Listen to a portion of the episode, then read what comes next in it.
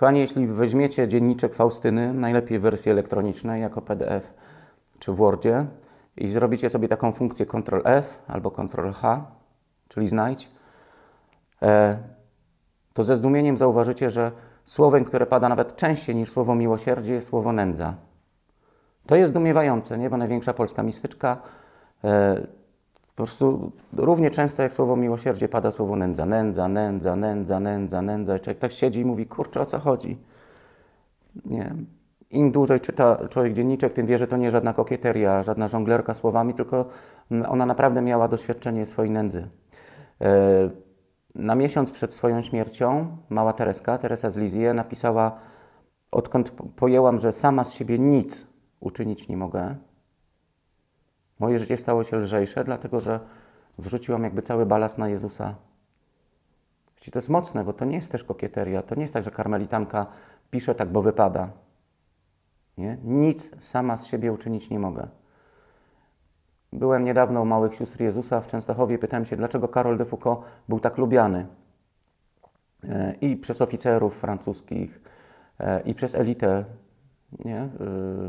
I przez najprostszych ludzi, czyli tych koczowników, pasterzy pustyni na Saharze. A one odpowiedziały mi jedną rzecz, dlatego że on wiedział, że jest nikim, wprost. To nie chodzi o niskie poczucie własnej wartości, nie.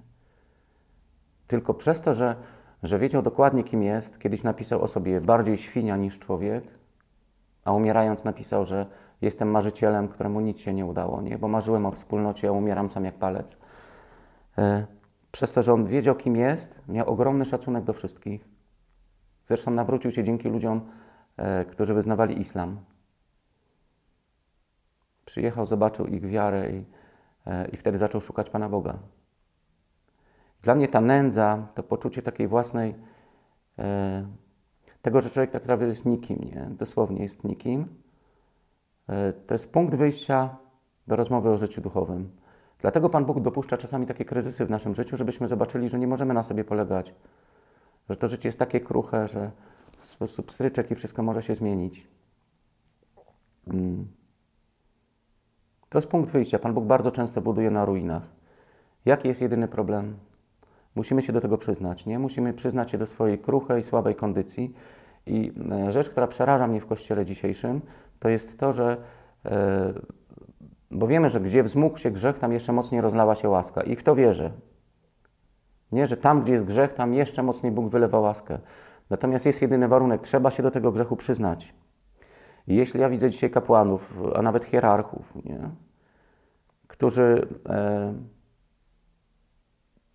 to nie chodzi o jakieś publiczne oskarżenie przez media, ale którzy nie chcą przyznać się do swojej kruchej kondycji i mówią o ataku na swoją osobę, to mnie bardzo boli. Nie? W jaki sposób Pan Bóg może zainterweniować, jeśli nie przyznamy się do grzechu? Zobaczcie, kiedy Faustyna pisze, że jestem nędzą, to Jezus nie mówi, nie, Faustyno, spokojnie, nie, to tam się zagalopowałaś, zobacz w lustro, nie jest tak źle, tylko mówi tak, właśnie przez taką nędzę chcę okazać światu Boże miłosierdzie. Jezus wie, że jesteśmy nikim, że jesteśmy nędzą. Zobaczcie, ja tutaj coś siedzę, bełkoczę. On mógłby spokojnie wysłać anioła, który powiedziałby wam ze 100% precyzją to, co Bóg chce powiedzieć, a nie Jakimowicza, który opowiada przez pryzmat swoich kompleksów, zranień itd., itd. Ale przedziwne u Boga jest to, że On chce się posługiwać ludźmi.